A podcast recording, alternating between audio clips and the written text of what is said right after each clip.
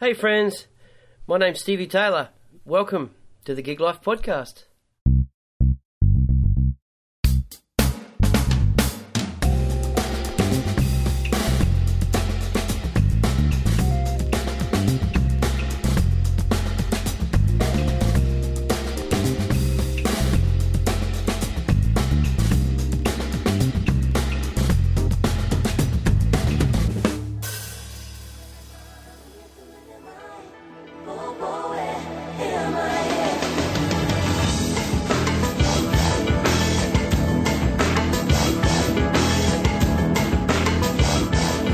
My guest today is drummer, producer, and DJ Ian Jones. Best known as the drummer for New Zealand band Supergroove, Jonesy also played with um, Alex Lloyd, Jenny Morris, Jesus Christ Superstar, Kate Ceberano, Christine Anu, and that's just to name a few. In this chat, we talked about Ian's early days growing up in New Zealand, jamming with the local acts that used to roll through town, uh, landing the Jesus Christ Superstar gig, and all the challenges that came with that. Um, his time uh, in Alex Lloyd's band, and especially his time in Supergroove, as they were the, the biggest band in New Zealand at the time. Um, well, I think, um, and being such a fan of the band, it was it was cool to hear how they sort of navigated their way through it all. You know, um, it's a great story. Uh, I've been looking forward to uh, meeting Ian for a while, so um, please enjoy. So, ladies and gentlemen, please put your hands together for Ian Jones. Cheers.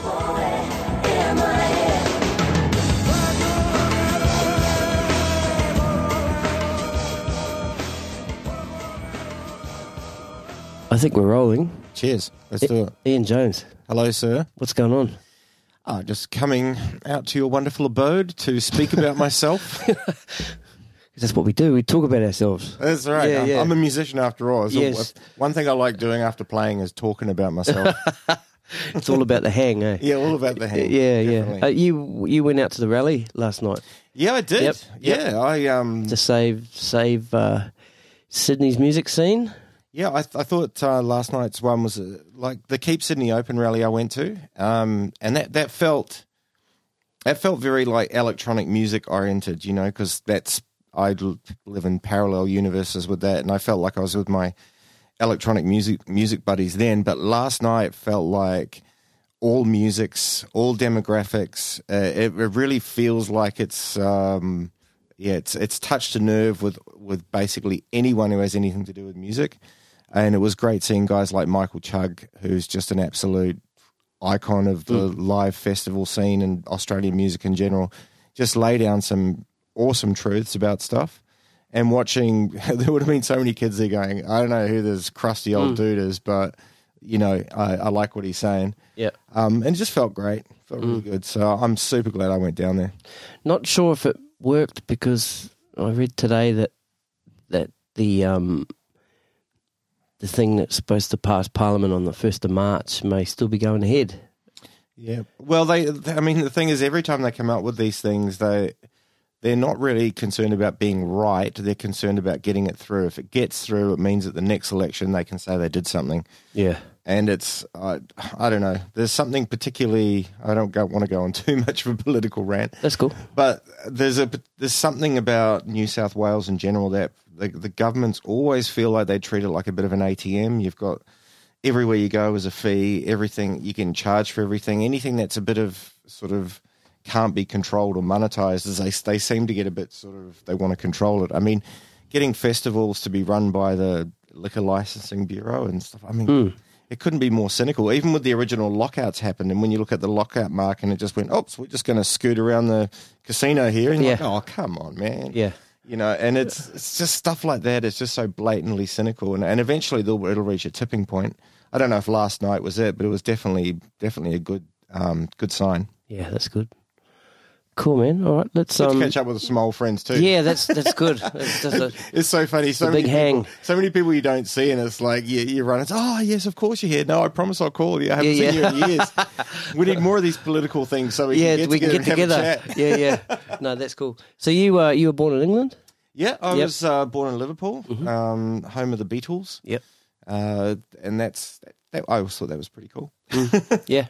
Um, my mum and dad are still very much Liverpudlian, and even though they've lived in Wellington now for God, forty something years. Yep. But in their house, it's basically Liverpool. yeah, so Liverpool was a good good starting place. I don't know if it really affected my music, but I definitely I definitely wanted to join the Liverpool soccer team when I was a kid. used to run around with my little red Liverpool uniform on when I lived in Ross on the west coast of the South Island. Mm-hmm. So um, yeah, that that was kind of my thing, and um, I was pretty lucky actually because I was not exactly the most open-minded town to arrive in in the early 70s. Old Ross is only like not even 300 people live there. Uh, if people aren't familiar with it, it's kind of like on the west coast of the South Island of New Zealand, Mm-hmm. uh, about 20 kilometres south of Hokitika. Um, and it's it was just like holy shit. So you're a little six year old Liverpudlian kid with a thick Liverpudlian accent Mm. stuck in this little school. I used to get the shit kicked out of me every day. I used to get teachers making fun of me in class. It was just horrible. And um, I got really lucky when um, they built a house. We were the last house in the street. Uh, they built a house next to us, which had a big shed, and I was like, "Oh, what's this all about?" Turns out it was um, it was a bus, a new bus service that had opened up, and that was where the bus driver was going to live for the high school. Right. Just this could be a long story, guys. So stay with me.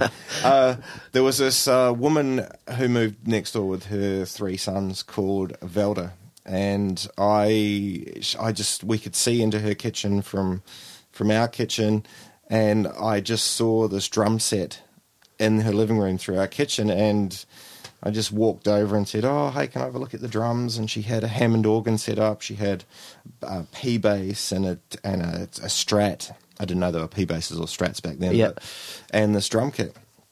And she showed me one beat.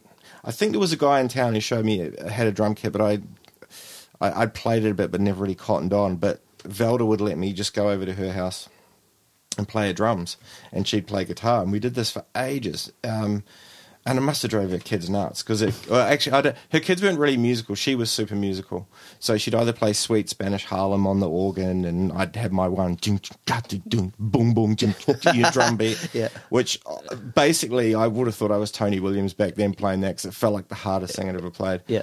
But that was a really great release from the amount of shit that I would get all day at school Yep. and running home from bullies to being in the safety of my house and also having the safety of Velda's house to sort of go to.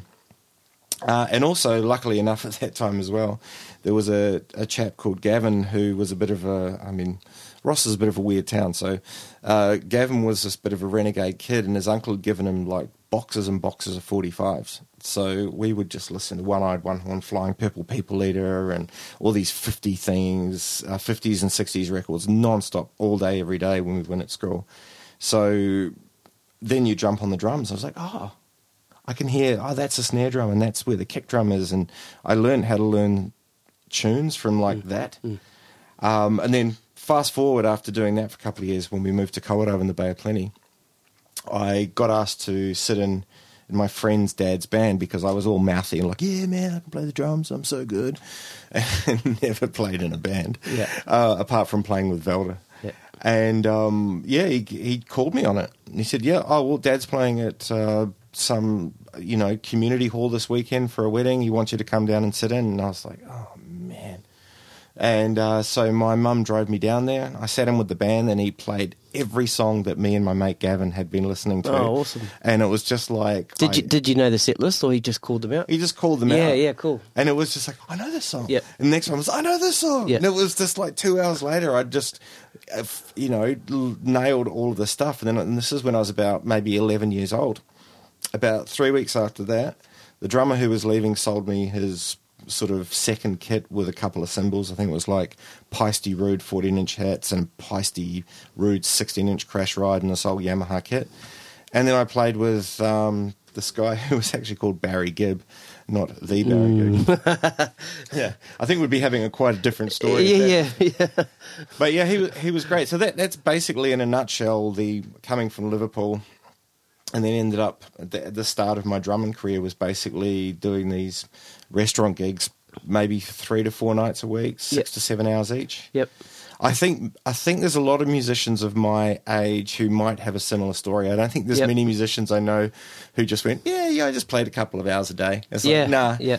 Whenever you got your first gig, it was like six or seven hours playing Yep. everything. Yep. And it was you didn't even think about it. You'd come home at three in the morning and you'd be 11, 12 years old. My parents were fantastic. They really trusted Barry, so even though I think he was a bit of a drinker, but um, they really trusted him to get me there and back. Yeah. um, which is quite amazing. I don't know if you'd really do that nowadays. You wouldn't know. No, but um, So, so were all the gigs in, in Kawerau, or you were just you, you just touring the Bay of Plenty? or just around the Bay of Plenty. Yeah. Yep. Um, but just weird, you know, like I'm thinking back to it. Like if you went to a restaurant now and you're trying to have your curry and there's a rock and roll band playing in Yeah, the corner, no. you'd get the shits. Yep. But back then we'd be would be playing um oh, I didn't I can't remember the names of the, the guys early Elvis stuff. Barry Gibb was mad on Elvis. Right.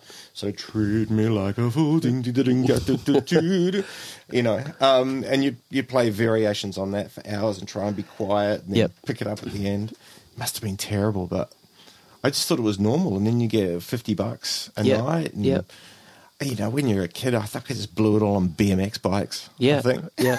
Yeah. Awesome. Yeah. For me, it was skateboards. Yeah, it's, Yeah, all, all my gig money was skateboards. Yeah. So was it. yeah, I, I, Yeah. I would have been. I don't think I'd be a millionaire now, but geez, I sort of wish my folks had Yeah. just gone, "Hey, man, how about we take half of that and just put it aside?" Right? Yeah. I think they were glad that they didn't have to cover me for anything. Yeah. It's like, oh, how much you making this week? Oh, I should make a couple of hundred bucks. Okay, you need a new pair of school Yeah, shoes. Okay, And your board's gone up. and you, you bought yeah, exactly. Yeah. But they were they were fantastic. I mean, um, it was also around that time. I my parents. Uh, when you grow up in Kawerau, you're not really you're not really geared towards like you're going to university and stuff like that. mm has got this really big pulp, pulp and paper mill there, so Okay. you I think it's still there. So it's very much a case of what trade are you going to do. So you're going to be a fitter and turner, or you're going to be an instrument maker, or and and in and in real terms, it was very um, it was great. I mean, you had this one pool of work, and I've got friends now who um, make a really good living on the trades that they got from there. But God, I don't know what my parents were letting me do. But when I was about fourteen, I said because around fourteen they start sort of uh, grooming you a little bit, like, hey, where, what are you into? What Yep. do you like to do? Yep. Because at fifteen they're going to send you off. Sure. And I was like, I was like, no, I'm a drummer. Yeah, said, right. This is what I do. And they're like, well, okay. And rather, they didn't fight it. They, I was just so matter of fact about it. I, you know, I, I, I mean, just come home from school every day and and play and until dinner time, and then eat dinner, and then I wasn't allowed to play after dinner because you know neighbours had to watch, Yep. you know, close to home or whatever. Of it course. was back Yeah, then. yeah. But then I'd I'd BMX for the rest of the night. But Yep. it was every single day, and it was either playing or gigging. So I I guess they really had no choice.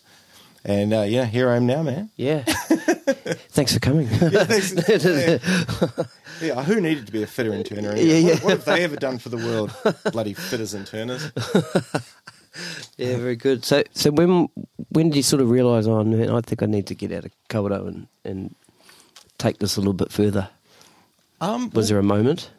Not really. the, Mm-hmm. One of the blessings and curses of my parents uh, being Liverpudlian is they never felt settled. I don't think it's just because they're Liverpudlian, but I think a lot. I think any sort of um, migrant sort of family, if you don't feel embedded in the community, you're kind of always looking around. So, Okay. by the time we hit Kawerau, we'd basically been to two or three other places. Like we originally lived in in Lower Hutt when we very first moved out Oh, okay. you know, and then back in Wellington. Then we got the offer to go down to Ross, and then we went to Kawerau. And Right. Okay. So know. Ross wasn't first. Ah, no, Ross right, was really okay. just the first time that I'd um, the, the drums. the drums. Okay, and stuff. gotcha. Yep. And uh, so yeah, uh, and by the time. And and so in I, what, what was great about that place, right, and great about New Zealand, and I think the what was great about the 80s in general, I think, for Australia and New Zealand, was bands would just play anywhere. Yep. So you had the one venue, and they would come through on the rec. So you'd, uh, I'd go down and see the Dance Exponents. I'd see Midge Marsden. Uh, you know, I'd see the Legionnaires, and I'd be a little shit, man. I'd go down there, and I knew that they were going to sound check between three and five. so I went home from school, and I went in, and I went into the restaurant part of the bar because I knew I'd be in there. And as soon as I heard the first guy go, kick, dump. I was like, okay, that's me, and I ran in there, and I'd be like, hi, hi, hi, hey, can I have a go on the drums? Can I have a go on the drums? I was That's that little, cool, man. I was that little small town shit. That's Uh, awesome. That like, the, if the guys had been there before, like Midge used to joke, like um, he when I'd walk in, he'd look at his watch and go, "You're a bit late, mate." Is this- and without, fuck, I, I think, God, I wish I could remember his drummer's name, but he was so generous and magnanimous to me, and Midge would always let me sit in on a song at soundcheck. I don't know whether it was just to shut me the fuck up, or just because uh, he's just got such a big heart. Yeah. So um, I really owe Midge a debt of gratitude for giving me the confidence.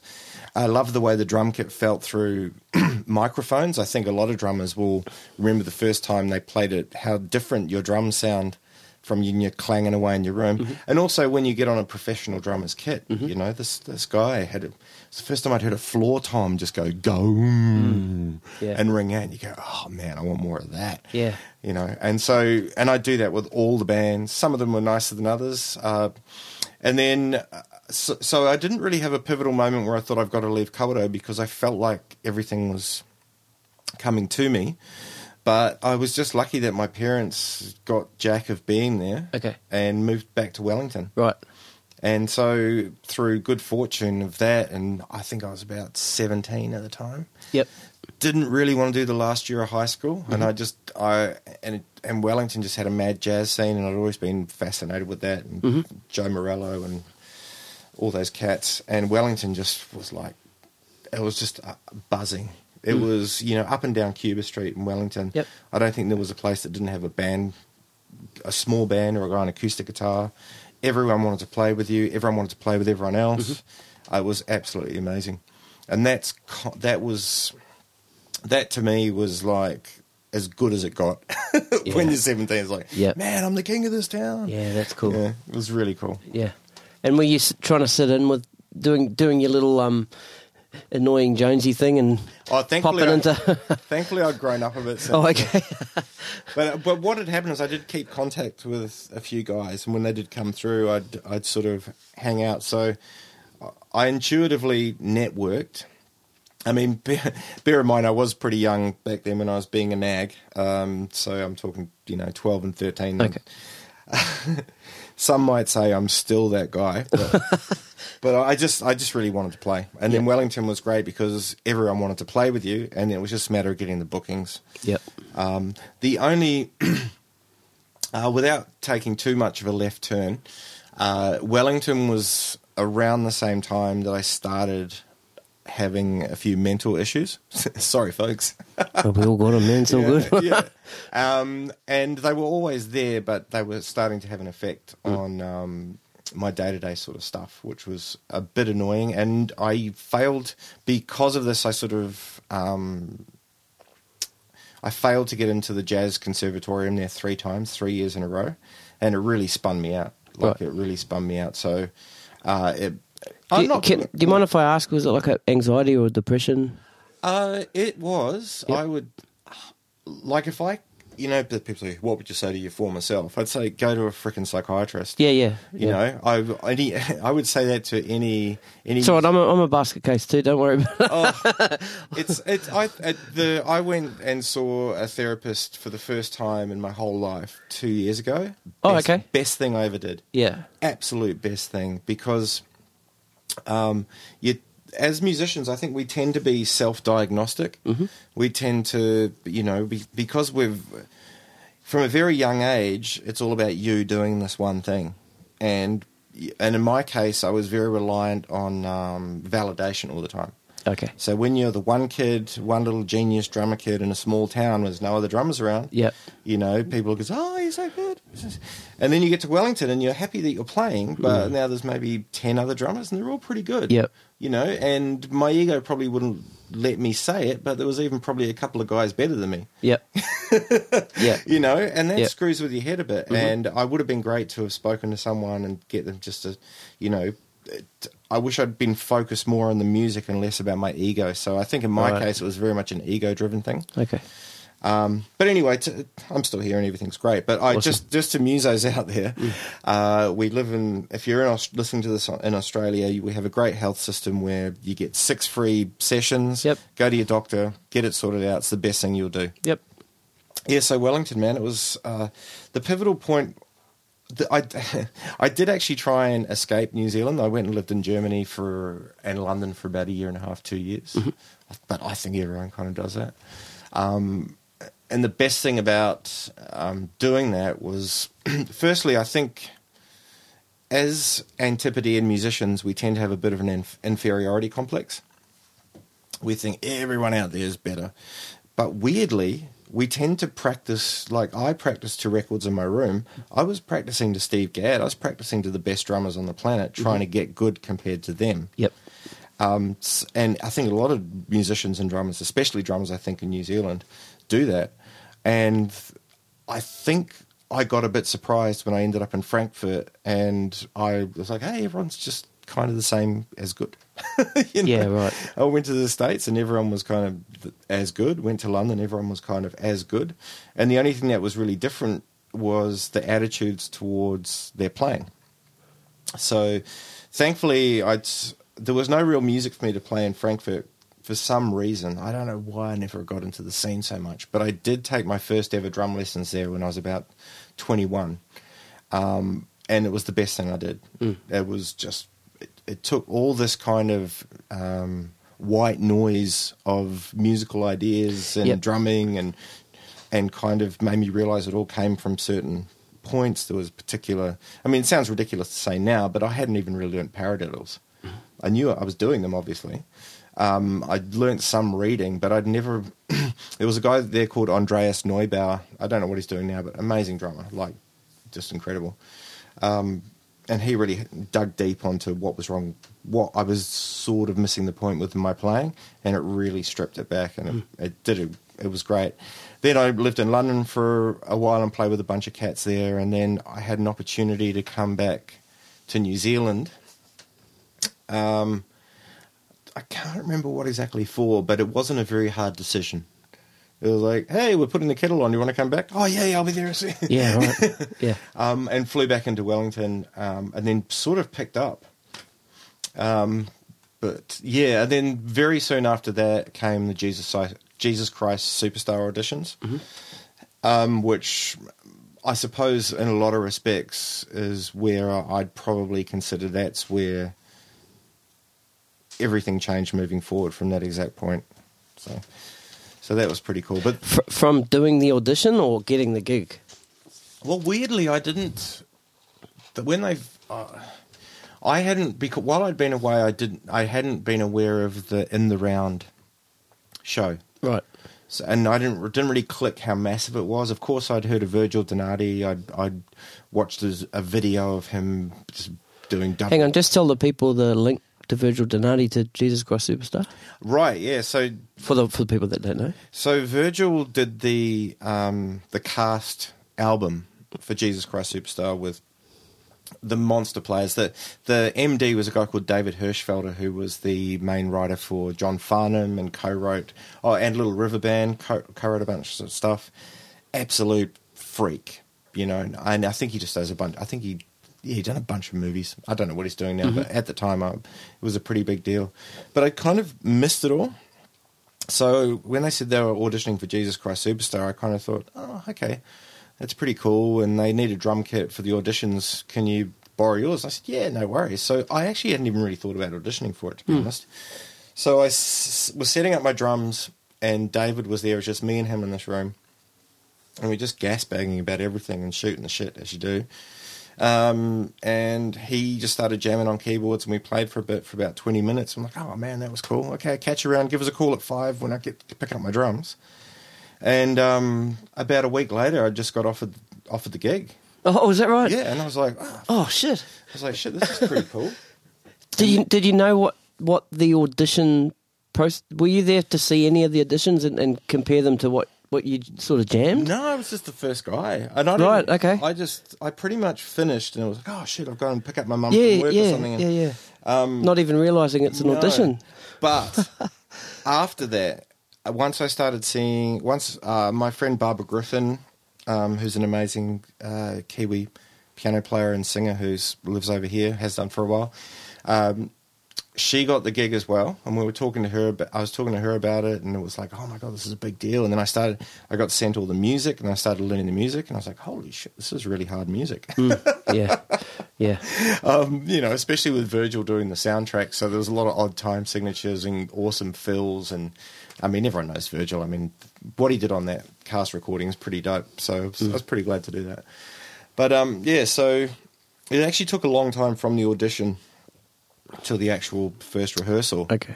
And during that time, I started getting like really excited about it. Like, holy shit, this is a really big deal. This is for New Zealand anyway. You know, Yeah. I mean, there's a thousand stage shows a week out here, but in New Zealand, to take something as massive as the In the Round, bring it and turn it into a theatre show in New Zealand. Uh, I think Margaret Urlich was still doing it. Okay. Uh, John wasn't doing it, but his God, I've got such a bad memory for this stuff. Jon Stevens. Uh, John, yeah, John had done the um, he'd done the Australian one, uh but his brother Frankie Stevens Right. was in this one as um, oh I can't remember. Frankie's amazing. By the Yeah, way. yeah. Um, what a character, and a bunch of other sort of you know stars and stuff. Yeah. um, really amazing cast. But weirdly, so as a small caveat and a kick in the balls just before I got 100% signed off, we all met up in Auckland to sign contracts. And this is actually an interesting the beginning sorry everyone this is a long story but the beginning of this jesus christ superstar thing echoes something that happened the end of at jesus christ superstar um, so i was just about to sign the contract and they said we sorry we're not going to sign you off on your contract just yet and it just flipped my head out um, they said david hirschfelder um, has just been contacted by Kerry Buchanan, um, who, you know, I, in my head, I'd met Kerry a couple of times. We were a pretty similar age, and he'd come through with his dad's big band to my school, and he just killed it. Yeah. Just a mon. Even at Yeah, sixteen, he's a special player, man. Yeah, Yeah. sight reading shit, and just like Cymbals just up here. cymbals up. Yes, Yep, yes, yep. but so centered in the drums, Yep. and he just seemed to me like this mentally amazing, solid cat. And he's a great Yep. guy too, to boot. You know, it was like, oh, come on. Uh, um, and when I heard, There's got to be something wrong with you. there's got to be something wrong there.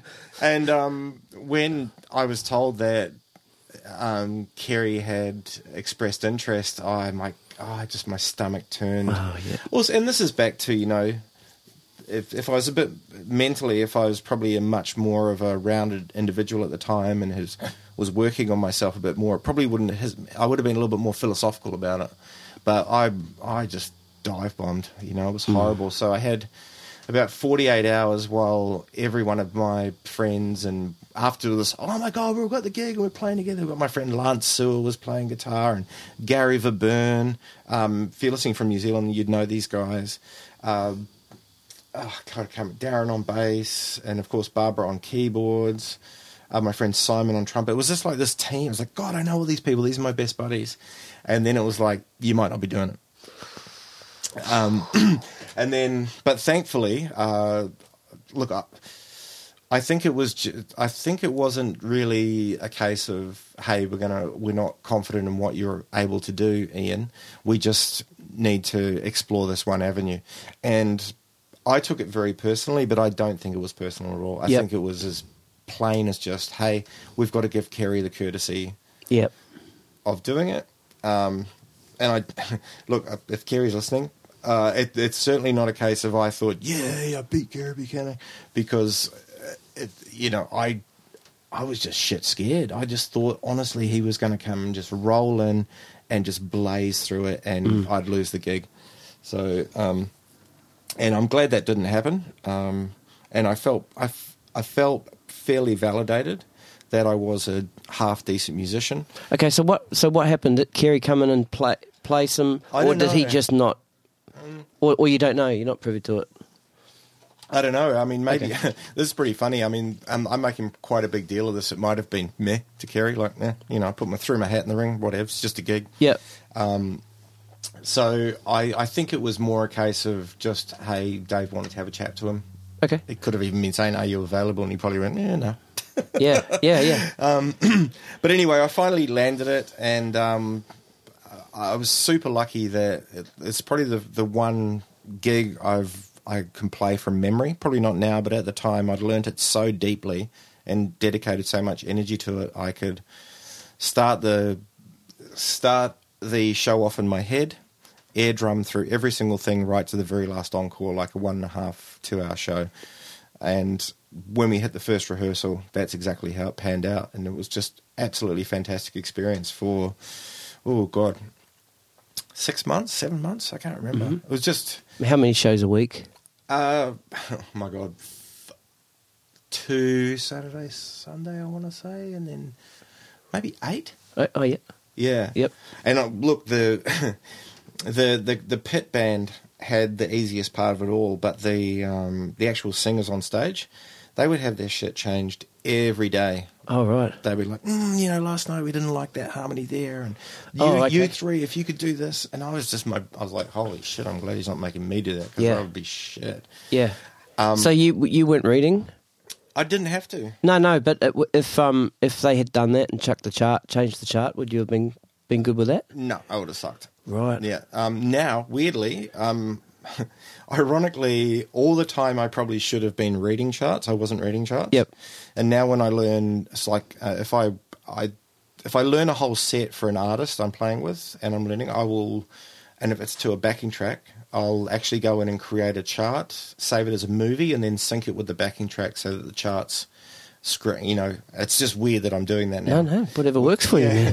Um, I think but it's a I think weird, that's really clever. it's a weird flip side now. I tend not to learn tracks as deeply as I would have back then. Yep. Um, back then, when I learned music, man, I was inside it. You know, I was just Gotcha, like, if it needed to push or pull, things would still work. Whereas now, I'm a little bit more of a um, a sequencer. Okay. If, uh, there's still a bit of funkiness, man. I know, I bit of funkiness. Yeah. Yeah. So, um, so JC was amazing. I, I, I think there's a lot of say cats out there. I know you're speaking to Joe Accaria the other week, and you know, it's a great experience. You're in this cocoon with heaps of people, and you're all pushing at the same thing and the same interests, and you know, you you feel as a musician like you're really proud of what you're doing. Yep. Um, you know, my drums were. I had, I had my electronics I was playing. I put a lot of effort into trying to cover all the parts and be make the sounds right. Yep. Um, yeah, it was really it was a great period to be to be playing drums at that particular time. Mm. So yeah, um, and then of course I didn't actually realize that uh, we we I'll just backpedal a bit. We we were told that they because the show was so successful, we were taking it to Australia. Yep. No, it's just like, oh god, Australia! This is where all the good players go. um, and uh, and then I got about a month, three weeks out from the final shows. I got a, um, I had to go to the office, and I thought I was signing the contract for Australia, and they said, "Sorry, you're not coming." Virgil Donati has a has a verbal agreement with David Hirschfelder that if the show ever landed back in Australia, he would have first option on the drum chair. Bullshit. Fuck. and holy moly! Oh Um, man. So this kind of bugged me out quite a bit. Really, yeah, gave me a, it was a bit of a bummer, like a real bummer. Yeah. Um, co- like if if the show had been replaced completely with Australian talent, yep. Yep. that might be fine. But we had a show of I think there was a, maybe I want to say fifty or sixty people in the cast. Maybe it was a bit less. I don't know. Out of that fifty or sixty, there was one of the cast members who didn't, who was a little bit older and didn't want to be in Australia for all that time. so she decided to leave the show. There was the trombone player who they weren't going to use trombone in the orchestrations for the Australian thing. He didn't really mind. He was he had a, he'd started a clothing company, so he was pretty keen. and me, and I really didn't want to leave because I Yeah. loved it, and I wanted the I wanted to be Johnny Big Nuts and go to Australia. Yeah, yeah. But anyway, so yeah, I was pretty devastated about that, and I'm not proud to say, but you know, I let my performances at the show kind of suffer. I'd stopped caring, which is shit because if you know, I'm a, I'm a Professional, professional, yeah. and you should you should just get your shit together and sort it out, you know. Yeah. Uh, but I was pretty emotional about it. Yeah. Um, but then, uh, as a nice segue, during this time, I Gary Verburn, the guitarist, um, said, "Hey man, look, I know you're pretty bummed out, but there's this band called Supergroove. Have you heard of them?" And I was like, "Yeah, man. I was just watching. Can't get enough. It just come out, and Yeah. I was obsessed. I was like, the beats were fantastic. the track was dope." And he goes, "Hey, I don't.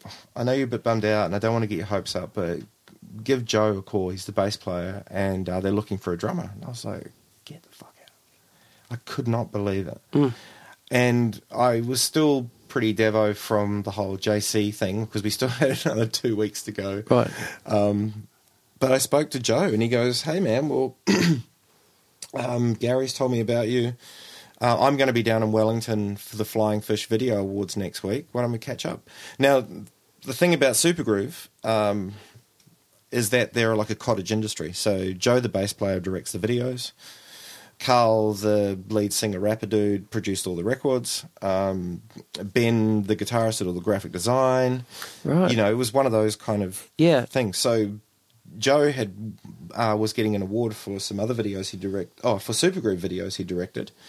Um, and so a week later he comes down. We have a great time, get absolutely drunk, and uh, he he crashed. I, I was staying in a hotel room that had two single beds. He literally crashed like a vampire in his clothes on his back, with his arms crossed, and then jumped up in the morning and and headed to the airport.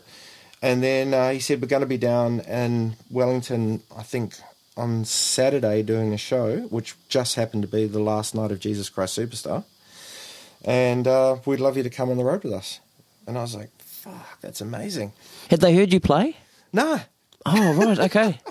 Yeah. they hadn't even seen how I looked. And man, at that time, I was just, oh, I was a, oh man, I'm not Mr. Cool now, but back then, bro, I was like wearing these big jackets full of colors and had my hair all green. I had Yeah, beard. I was like, Yeah. I was like, yeah, man. We used to have a joke that everyone from Wellington wore red shoes Yeah. because we're so zany. Yeah, yeah. And I was one of those zany guys. So Yeah. they didn't even see me, you know. And, uh, so essentially, I'd gone to see the, the last, very last day of Jesus Christ Superstar.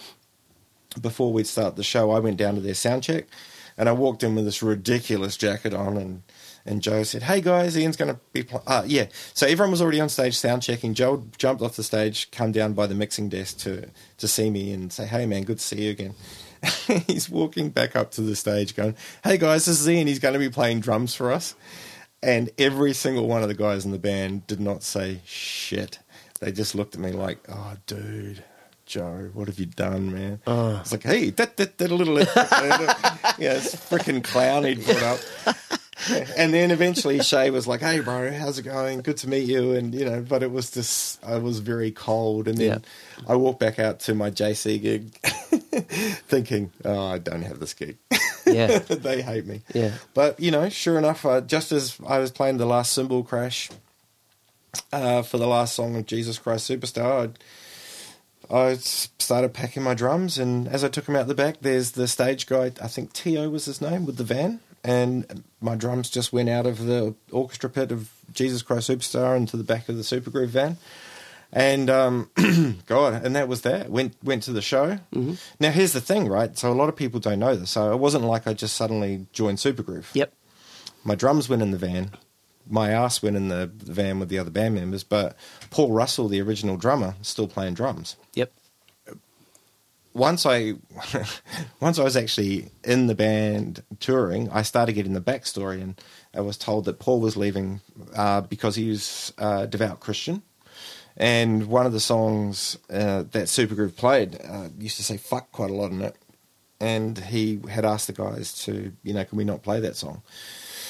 And basically, it was like, no, your religion's not going to get in the way of our art, blah, blah, blah. I don't really know the whole backstory. I might be getting it wrong. Um, but Paul just said, okay, I'm leaving.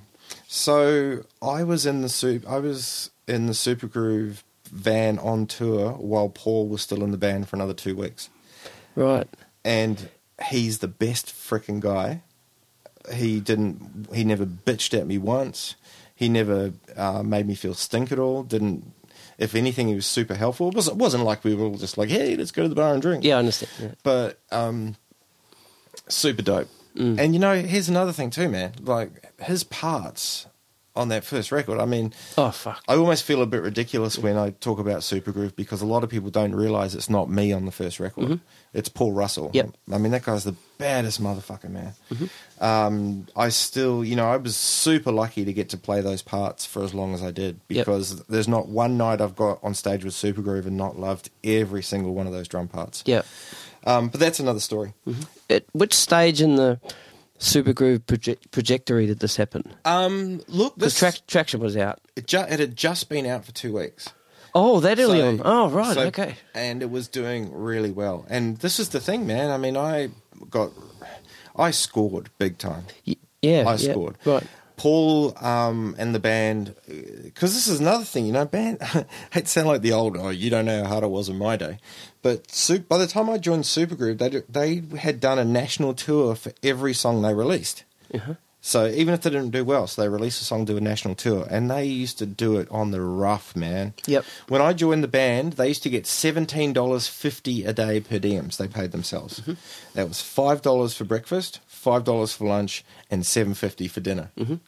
I was just like, Jesus, I, I can't live on that. Yeah. Um, and so uh, when I joined the band, I, I said, look, this has to go up to 30 bucks. But they, that's that's another story. but they, th that's how tight they were, you know. Yep. Um, and so Paul had put in all that hard work and also became, also honed his drumming because of the band. Uh, so by the time they recorded Traction, um, songs like Can't Get Enough, which is probably like, man, if, if you're a drummer out there and you want to know how to write good drum parts, get the Supergroove Traction Ooh, album yeah. because Paul did an amazing job. Um, yeah, so that they'd done all the hard work, and by the time I joined, uh, the trajectory of the band was is on the incline. Yep. So I uh, the first the last two weeks that Paul was playing wasn't. I don't think it was part of the Traction tour. Oh, right. Okay. Yeah. Yep. Um, I don't know that for sure. Maybe it was, or maybe it was in the middle. Mm-hmm. But there was a three week break in between that where um, I actually learned how to play the Supergroove songs. But uh, as I, I had learned the arrangements of the songs, but I hadn't clicked that these were parts, real parts. Yep. These weren't get a little bit of it right. Oh, you, as long as you get the intro to can't get enough, get gagadum. You could do whatever you want after that. Uh, uh no. I said on in sound check on one of the shows, and if if me if them meeting me for the first time made me feel like they were bummed about me being in the band, m- me playing with them, I could just feel the. I just feel the room just went cold and Yeah, right. very quiet when Right. it finished, and they were just like, "Nah, man, That's not it." That's not it. Got to do some work." Oh, they straight up said that. Straight up, Yeah. straight up. It's what you want. it's it was oh yeah heavy. Uh, but to their credit we, we got it when we got back i was staying on karl's couch uh, while i was there so we talked about the music a lot and then we go rehearse uh, with me karl and tim. So tim's the trumpet player but also he's a really really good drummer as well. Got great drum ideas. Sorry mike. Um, so it was a kick and a snare, and I think just the two toms and no cymbals, and they were sat around the hi hat. And we start off at the beginning. I think we start off with Bugs and Critters, which is just quite an intricate drum part. It goes.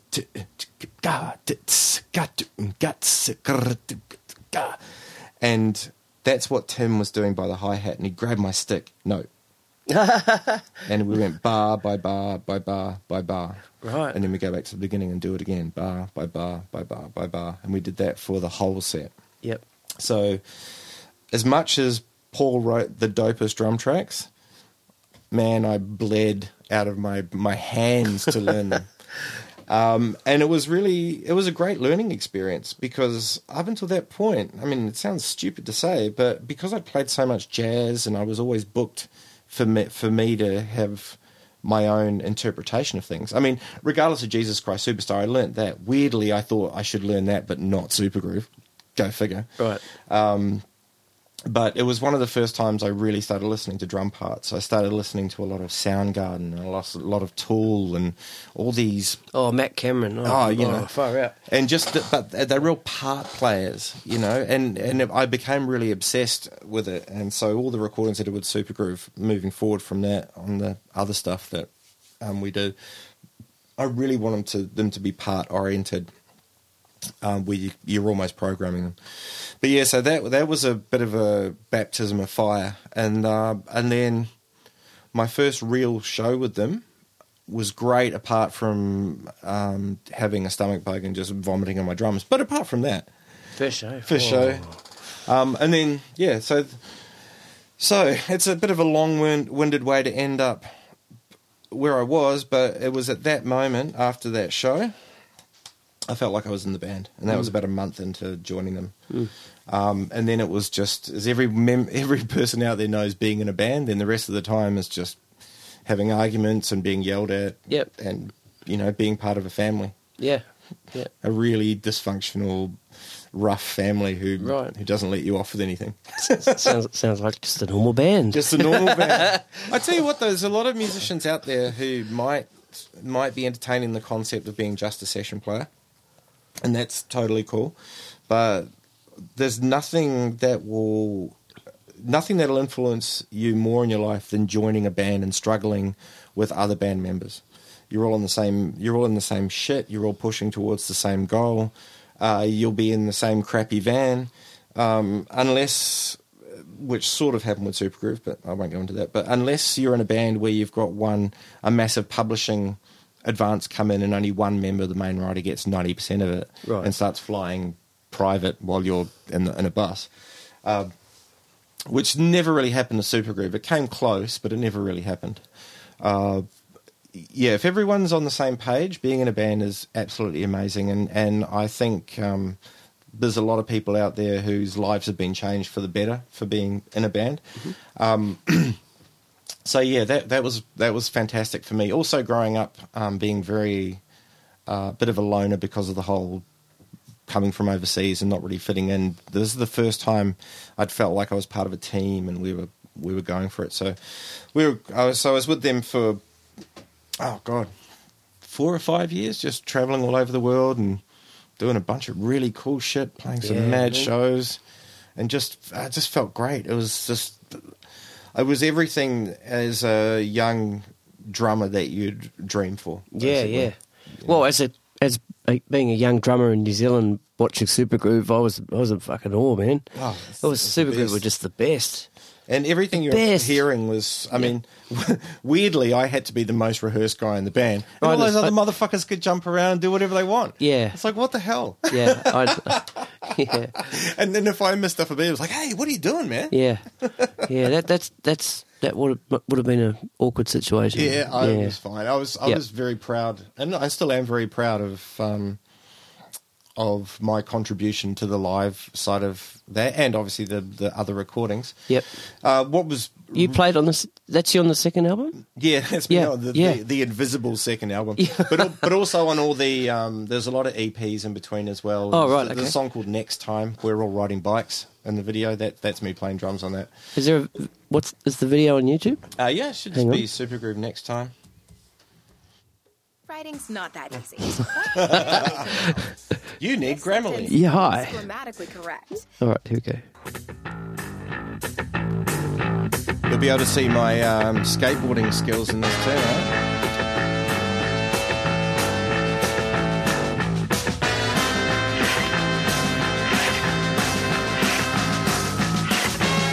So So where's this? Where's this video recorded? Bondi.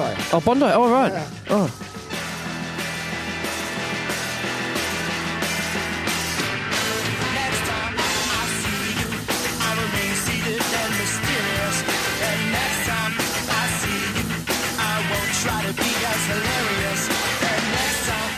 So much fun doing this video. I won't listen up by drinking. And next time I see you, I stop myself from thinking. And next time I see you, I'll take you by the hand. I'll link that in the show notes, man. Yeah. So, so you can watch. You can see a skinnier, blonder version of me. well, actually, I don't know if I am skinnier there. I don't know. Maybe I've always been this fat. I can't tell anymore. no, I'm definitely definitely skinnier in there. But that, that was that was a good period. Yep. So we were unofficially based here for a while, pretty much in Melbourne, while we were, um, I don't know, solidifying fan bases and all that kind of stuff. Right. And then um, we hit Europe a few times, which was great. I mean, it's it seemed like a big deal at the time, and it is a big deal. Uh, but I think the path we were on then is is pretty common now. I think a lot of us younger Australian bands just do it as part of what they do. But um, for a little band from New Zealand. Yep. you know, I was like, oh my, you know, playing in India, oh my god. Yeah, I know. Yeah, right. So it was everything was kind of amazing all the time. Yeah, yeah. When did you see it start to fall apart? I can tell you the exact moment. If you're allowed to talk about No, it. no, totally. No, if anything, um, uh, thankfully, uh, Karl from Supergroove did an amazing interview uh, a little while ago because Karl's a he he's had a lot of his own bands, um, and he's doing a good electronic project at the moment. Um, but he's he's essentially writes music for um, film and TV. So um, I think there was a show about 300 words or 300 letters or something like that. It was an Australian show with Australian writer living in New Zealand. Karl's going to kill me. I can't remember it. I'll try and remember it for the show notes. Um, but yeah, so he he did this great interview about that, and he sort of went through a lot of a lot of the whole background to it. So I think it's all out in the open. But Okay. from my from my position looking at it, I was always philosophical about Supergroove in that I I didn't mean to be, but I really loved every moment I was in the band. But I knew it was ephemeral and it could stop at any time. So when uh, we we were in London and we were lucky enough to be put up at this residential rehearsal studio called Stanbridge, which is um, it's about 20 minutes out of London. It's like a classic old farmhouse, 16th century farmhouse. You'd get ACDC would rehearse there, Phil Collins would rehearse there, um, you know, just bonkers. Bonkers. Yep, I was yep. staying in Bez's bedroom from Happy Mondays when they were there the other week. I was like, oh my God. Because I used to love the Happy Mondays. Yeah. You know, I was fascinated with Bez because he's just a freaking weirdo. uh, and, um, but what was happening was Karl and Joe were basically going off and just writing together in, in this little room. And there was, every time they'd write something, there was nothing for Che in there, or it would, it would just, it was just odd. It didn't feel like a band. It felt like Joe and Karl were being very, very serious. They were being very determined to be artists. Because here's, here's a little known fact about Supergroove is uh, Joe, the bass player, um, and Karl wrote the majority of the songs with input from Che. So um, sitting inside my head is all Joe. Um, I mean, Joe's a bit of a freak. He, you know, video director, amazing bass player. Holy shit, he's a good bass player. Yep. And uh, and songwriter. So they and Karl was a great songwriter in his own right too. He wrote um, Bugs and Critters, all the most of the raps, and Can't Get Enough, and apart from the ones that Che wrote and all that kind of stuff. Um, uh, Scorpio Girls, I think is Karl. But anyway, Fuck, I love that song. Oh, dude. oh man. you want to have fun playing drums? Yeah, yeah, oh, yeah. Put- man, Yeah. I don't think there's been a time I've played Scorpio Girls where I haven't nearly peed. Hang on. If you haven't heard Oh man, you got to pull that up. Scorpio Scorpio Girls, hang on a sec. Yeah. Hang on, what's what's the ad? Oh, Netflix. this episode brought to you by Netflix. No, it's not. It's not really. Are you feeling what I'm feeling? Oh, shut up. Chris Hemsworth. So this.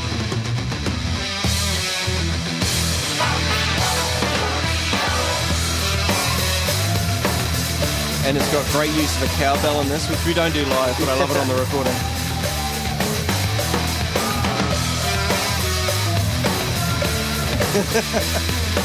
Ooh, ooh, ooh, what am I supposed to do? She seemed a nice girl, but she is what too? What's going on? I can't understand it. Something went wrong. I'm a Southside magnet. I try to hide it, but they just keep coming. Bad bitch and babes getting my guitar strumming. Every single time I'm getting sucked in, both Scorpio girls always to win. Scorpio, Scorpio, Scorpio girls. Scorpio, Scorpio, rocking my world. Scorpio, Scorpio, every time for the Scorpio girls. I'm a hungry inside. Scorpio, Scorpio, Scorpio girls. Scorpio, Scorpio,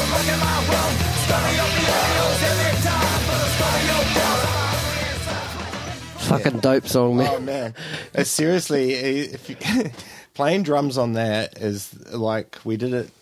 I think one of the last big day outs, and you know, I little known fact, a little uh, trade secret. I, I cry sometimes when I'm playing, and I cry sometimes when I'm DJ. I'm, by the way, I DJ as well, but Yep. uh, if I do a good mix, but without fail, Scorpio Girls. Uh, by the time I'm hitting the last chorus, the energy of it is so intense that I don't think I haven't ever not cried. That's I'm not. awesome. I'm not talking like you know crying. I know what you're I know what you're saying. Forwards. Yeah, yeah, yeah. But it's just even now I get goosebumps. Goosebumps, yeah, man. And when we did the big day out, um, uh, just watching, like, I, it's like you can can't see where the people stop.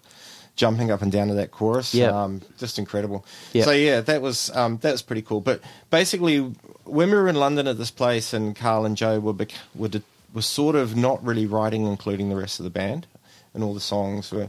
Yeah. I, I it didn't feel right, it, and I had a funny feeling that um, there was something not happening, and um, it's interesting. You know, it's like watching a car crash slowly, and you can't you either don't do anything about it or you can't do anything about it. I'm sure if I'd I'm sure if I was a bit more sort of creatively invested in the band, I might have might have brought it up. But I think there was always a part of me at the back of my head that thought I was pretty lucky to be in here, and you know, Best, best keep to myself yeah, type best keep to myself.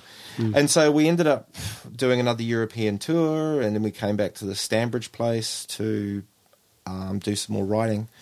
And there wasn't really a lot for me to do, so I just used to go into London and get wasted and go to dance parties. Uh, sorry, mum. Um, because I, at the, because at the same time as drumming, I was always been a music producer, and Yep. and you know I was dabbling in DJing, but it, I was really just liking programming samplers and sequences. I had a old MC505 sequencer and I'd program all these beats. I think most drummers kind of do it first, but and so I, I really it was about that stage of drum and bass was really happening. So I'd basically haul us into London on the train and go to drum and bass parties and just thought it was the best thing ever. Yep. And then cruise back at eight in the morning and I wouldn't have missed much. And then Yeah, right. at the end of the week we'd go and do shows throughout Europe and then come back to this place. So all this time Karl and Joe had been writing all these songs. So we finished the last shows of the tour and I was just sort of got back to Auckland and then we were called to a meeting at our managers. Oh, I, I knew beforehand, I'd spoken to Karl and Joe and they said, hey, we're going to ask Che and Tim to leave the band. And, you know, just to remind us, Che is the beautiful singing voice and awesome rapper and charismatic personality, Yeah. Che Fu Yeah. and uh, Tim Stewart, who's a great singer, trumpet player, um, who actually fronts a band in Auckland called Hopetoun Brown now with Nick, the other horn player. I'm jumping ahead, but that's where we're heading. and we met in our uh, the lawyer's office, and uh, basically they just dropped this bombshell on Che and Tim, and then the band suddenly became me, Nick, Ben, Joe, and Karl, and we were going to do with Karl and Joe singing and then that was basically the second Supergroove album, which is my handiwork all over it. But you know, I'm not going to lie to you. It was I really like the record, but it's not a Supergroove record. It's it's some indie rock Yeah.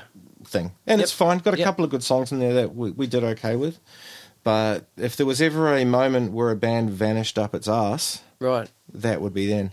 And I don't think I spoke to Che for 10 years after that. And it wasn't until I spoke to him many years later, and because you know, as soon as he left Supergroove, he became Che Fu, and he had um, you know his his records. You know, Chains was massive. He be- it was like he became bigger than Supergroove. Yep. Um, and he, funnily enough, Paul, the original Supergroove drummer, played with Che, and that's why like all the the drum parts on all Che stuff, just pff, great. Paul did his worked his magic on that as well. So it wasn't till it wasn't till uh, we were offered to reform a little over ten years ago, twelve years ago now. That and Che was, I think, the last person to come on board, obviously. And I sat down with him, and I was like, "Oh man, you know, oh, sorry about all that, you know, kicking you out and all that." And he goes, "I was really devastated." And I said, "I was super surprised because I, in my head, I just thought he's Che Fu. He's just off being Che Fu and being awesome and and finally doing this, finally being the king of his own castle. You know, not not being part of Right. this kind of collective. And um, and I never really, I was probably a bit immature to realize that someone like him really, he loved the brothership of the band. He'd earned the right to all the things that, you know, he'd done all the shitty tours, all the shows. He'd done all the you know. And we used to do school shows as well, I remember. So Yeah. we'd do like a school show during the day and then two shows at night. So he'd put in the hard yards and he was really like really devastated by it. And it really broke my heart 10 years later um, or longer actually 10 years or so later that I hadn't, I hadn't clocked that. This is one of my best friends who I hadn't spoken to for so long. And uh, I just I was I was really heartbroken. But thankfully um, we had the opportunity to make amends. Uh, a lot of a lot of the um, sort of bad blood that had happened because of the breakup um, was thankfully resolved. And we also got the opportunity to play some great shows in Reformed. I don't think we'll, I mean I don't think we'll play any more shows, but we we we recently just finished a tour with Dave Dobbyn and Don McGlashan in New Zealand, the big winery tours. And we've done a bunch of those. Yep. And it was so I don't I, I feel so lucky that we got to sort of bookend things in a positive Yeah. way That's cool. really cool. Yep. And like, you know, Che's the best now. He's got his band, The Krates, and they're just still killing it over there. Yeah. And, uh, he's he's a legend. I talk to him, you know, pretty regularly. Awesome. Which is good. So, um, you know, I, I think a lot of the waters have been cleared, which is really beautiful. Great. Cool, man. Okay. And then Alex Lloyd. Ah, yes. Yes. Well, okay. Um, so there's the thing when you podcast a really old dude. There's, t- there's too much shit's happened, bro. How old are you? Um, I'm 50 this year. Okay, nice. Too much shit happens when you get to 50. You're a bloody young looking 50 year old, I tell you. Oh yeah, you know, it's it's all skincare cream and you know, goat's blood. Yeah, yeah.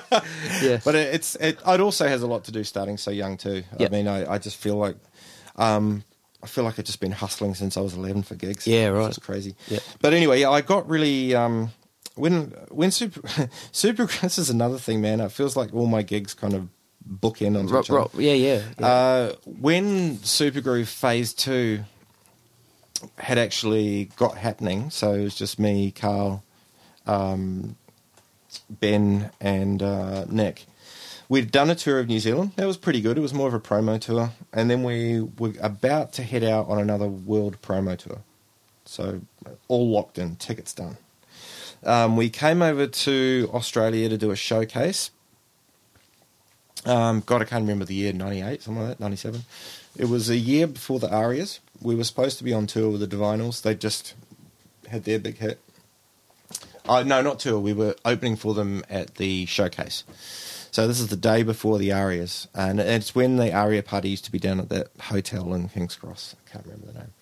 Um, so we sound check this uh, down down with the Divinyls, and as we're driving back in the van, Karl just says, "I don't want to do this anymore." I was like, "Oh, okay." Like you don't want to do the showcase gig tonight? No. So that's it. Yep. So we literally drove back. I think it was the underground or something like that. It was behind. It was behind King's Cross. Yep. Driving to the hotel, which was 100 meters. Yep. And walking in, and just at that point, all the celebs and massive musos from Australia are arriving for the arias, and here's us just broken up. We had uh, had Yak, who used to be the drummer for Jimmy Barnes, great straight ahead Aussie rock and roll drummer, amazing. He also does sound. He was booked to do sound for us for the whole tour. So we're sitting in the lobby, like this. What the fuck just happened? And Yak's there with our tour manager, going, "I'm really sorry, but I know we booked you for the next six months, but it's not happening." And um, the literally the next day, the guys got in a van and drove to the airport, and I just said, "I'm staying." My drums, I had everything I needed. I had my backpack with week's worth of undies and whatever else you have. I had my drums, and they were could stay in storage at the hotel. And I just stayed in Sydney. Um, thankfully, because of being in Sydney a lot, I picked up sort of drumming gigs at. There used to be a jam night on Thursdays at the Good Bar. Mm-hmm. There's a fantastic Australian drummer called Angus Diggs who used to let me sit in, and he offered me his couch. So I went and lived on Angus's couch in Glebe for, geez, almost a year. And I used to just get scrapings of gigs that, you know, he'd let me do, and the songwrite, you know, songwriters' nights. And anyway, blah, blah, blah. Cut a long story short, I started my own projects with my electronic stuff based on that, and I started getting my own gigs. And through that, um, a friend of mine called Ben Rosen, fantastic bass player and runs a music company now. Uh, he said, "Oh, Alex Lloyd, have you heard of him? He's in band called Mother Hubbard." And I went, "Oh, Mother Hubbard, I saw them. They're so shit." because I was such a, a, a funk rock wanker, and when I saw Mother Hubbard being all deep and playing these, you know, rock sort of bluesy rock things, like oh, they had beards and shit, and I was like, who are these old men? they're, they're younger than me. Yeah. And and and I went, oh god, okay. Uh, and then I was playing at the Beach Road Hotel with my band um, Geek, uh, which is basically just me and an MPC and my mate Ben. awesome. It was probably a bit shit, but so ignorant I didn't even care. And uh, oh, my mate Mike Mills on bass. And uh, Alex came along and saw that and said, "Hey, do you want to?" He, this is just before Black the Sun came out. And I was like, oh yeah, cool, you know, great. God, I could do with a gig. Whew, you know, I think it was not even getting a hundred bucks or something. Um, and he said, you know any other players? I said, well, obviously Mike Mills. Um, and I know this my friend Barbara Griffin, who I mentioned earlier from Jesus Christ Superstar, great player. He said, awesome. Um, and then we had our first rehearsal. He brought along his guitarist from Mother Hubbard, Kenan Holt, who's, fuck, you want a good guitar sound, man. Wow, what a great sound. And that was the beginning of the, the, the uh, Black the Sun band for Alex Lloyd. Right. And um, I, I started listening to that record and I was just like, wow, this, this is the first time and because I I I played with Jenny Morris and I played with Kate Ceberano and I I I was playing with all these people and who are an amazing artists in their own right, but you always sort of felt like you're in sort of a tribute band. You like you play with Jenny, and even though it's Jenny singing, you still felt like you're in a Jenny Morris tribute tribute band. Right. And, and I was always a bit shit. I got fired from her band because I was just a bit shit, really. Um, um, and she's awesome. I mean, the thing Yeah. is, if anyone knows Jenny, she knows that she's fucking so dope. But I just couldn't get my head into it, and Yep. same kind of with Kate and a bunch of other people as well. I just couldn't really vibe it. But when I heard Alex's stuff, I just knew it was something super special, and I wanted to be part of it. Plus, production wise as well, it ticked all my boxes. It had drum loops, it had cool drum sounds. It meant I could play my um, kit. I think I was using an AS ASRX by um, fuck. It was such a good sampler. Uh, Ensoniq. It, it look, kind of looked like an MPC, but it wasn't. I just moved on from MPC, and and so I went around to Alex's place, and we must have spent two weeks loading everything into this thing. It was pretty hard. It probably only had about sixteen meg of RAM. And Oh, right, yeah. We I, I sequenced every single song and rebuilt it, and then that became the the black you know the Black Sun thing. And I was playing uh, real kick, real snare, cymbals, and then I had my ddrum pads, and I I was a pig in shit. It was my favorite hybrid, you know. but- I mean, it's so common now, but I was so happy to be doing it back then. And then, of course, the music and the grooves, and you got Terepai playing on that record, you know. Oh, I didn't know that. Yeah, Terepai, Right. man. Um, but what's weird is like Alex was so neurotic about the production. You know, there's um, there's a song called Momo, which is mainly programmed, but there's a breakdown section where Terepai is just wailing on it. Mm-hmm. So good. And it's like, hey, Terepai, you played on the record. And he goes, oh, I don't know. I, I think I played on some of it. Yeah, I, I've spoke to him, and um, he was like that. He said He it was just, just stuff he he just didn't even know play- he played on. Yeah, Yeah, it was just that much of it. and he's at uh, that stage. And I was thrilled too because you know this is a, uh, he's like there's a lot of great like Sydney's got no shortage of great drummers, Mm. but man, Pai dude, he's just you can't even really put your finger on it. Um, he just makes he just just gets it. Mm. It- Not even playing anything, just gets it. I filled in f- for him on the Whitlams once, and I and I really started understanding, you know, because when he first got the Whitlams gig, I thought that's a bit weird, you know, because I'd originally I was asked about joining the Whitlams when I first moved to Glebe, and I just. God, I need my head looked at. I, I swear to God, I said, ah, "This is shit music." It was just like barroom piano music and Right. ding, ding, ding, ding. Yeah. And I, you know, I've just been in a cool band. Why would I want to do that? I didn't- obviously didn't get it. And then years down the track, I'd, I'd heard Louis Badet, and I thought, well, that's actually pretty cool. And then No Aphrodisiac, um, like Loneliness, and I thought, well, actually, that's actually pretty good. Why didn't I hear those songs when they asked me about it? Yeah. Um, but but they never really struck a chord with me until um, like Blow Up the Pokies when Terepai came along, and I heard how versatile a musician he could be.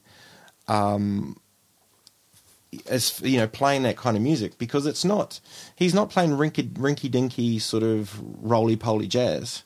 He's still playing his tight Terepai, um, almost a funk uh, dynamic, but with this amazing swing and the sounds are Yeah. right and the parts are right Yeah, um, and like having to do a, a, like a, a tour with those guys playing those parts, man, it was just he just went up another level to me. yeah, right.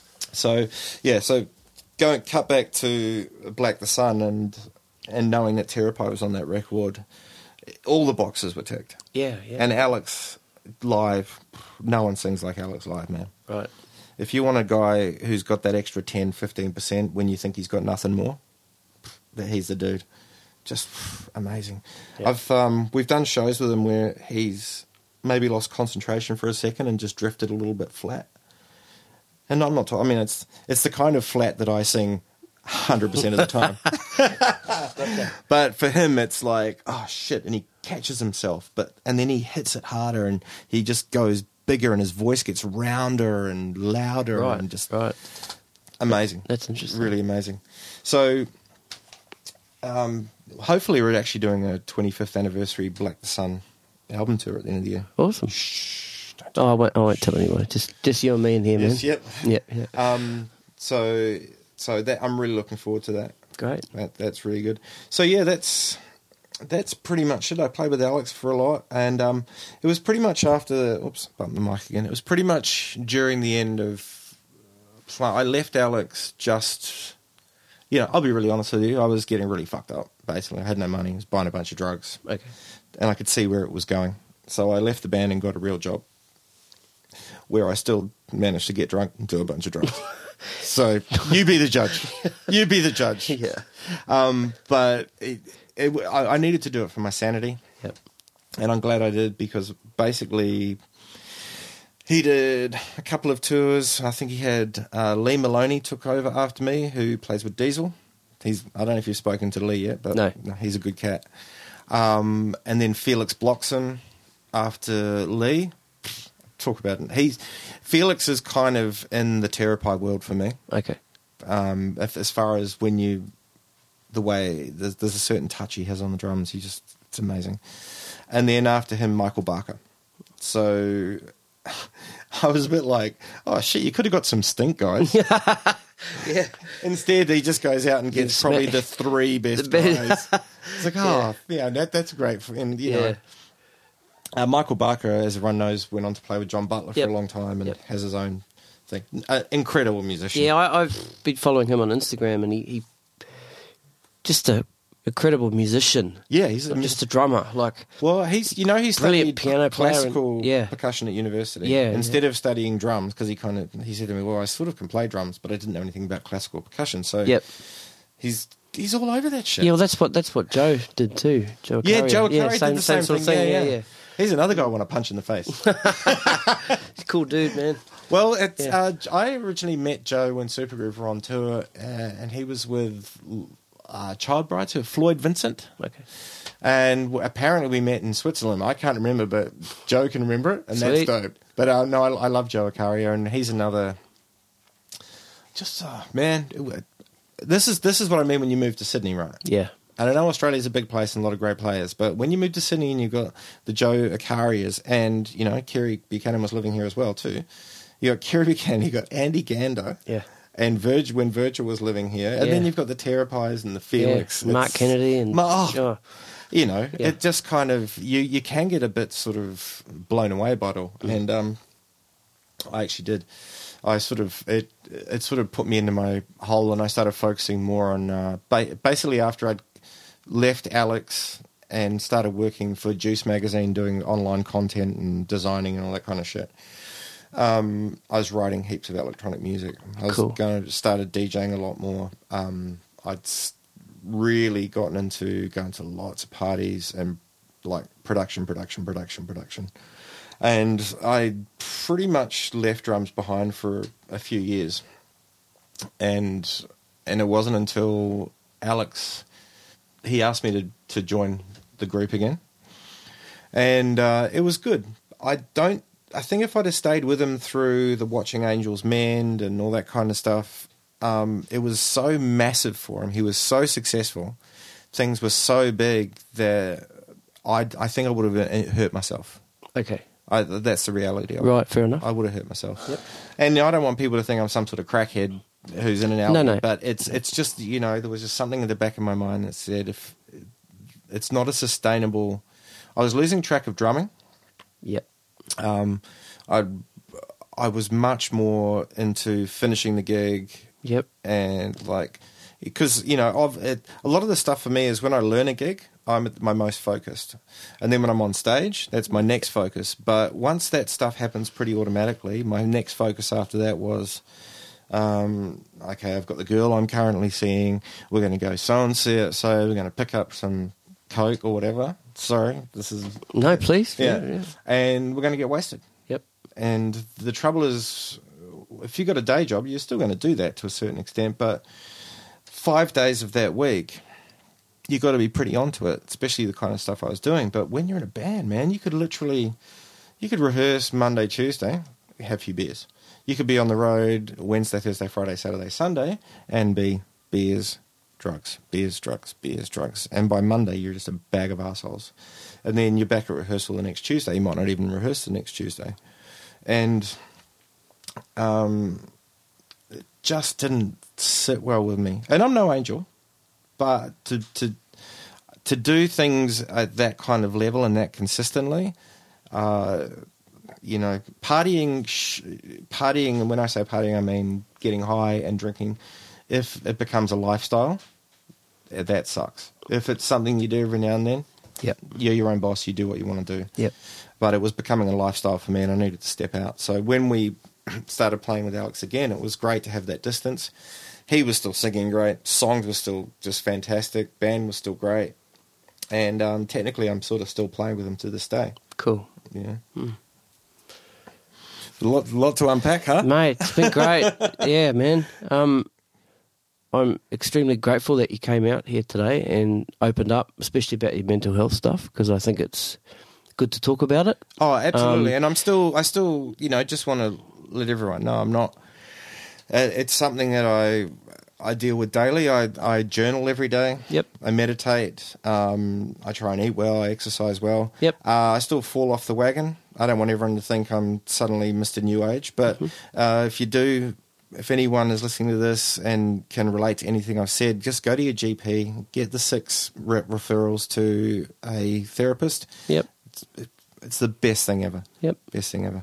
I've, yeah, I, the listeners don't know this about me either, but you know, I've I've struggled with mental illness, with anxiety for be 15 years now, and I know what you're saying. It's a daily thing. Yeah. Every day, it's a it's a It's a whirlpool. If you feel is, yeah, a- yeah. as as the whirlpool circling and you feel like you're on it, if you can nip it in the bud before Yep. you get, if you get to the center, Yep. it's tough shit. You just got to Yeah. ride it out. Yeah. Um, one of the best things that my therapist told me is that when you're deep, dark in the hole, is to just let yourself know that it doesn't last forever. Exactly. It's a, s- it is a, it's a cycle. And, Yeah. yeah. It's just knowing knowing where you are in that cycle and and um, when it's sort of getting starting to get towards that sort of dark part of the cycle, look after yourself a little Yeah, bit more. you know? absolutely, Yeah, absolutely. yeah, so- Well, yeah. So, apart from listening to me just speak shit for ages, I, I hope you can take some good out of that. No, man, brilliant, really good. Um, Ian Jones, thanks so much for being on the Gig Life podcast. Um, it was an absolute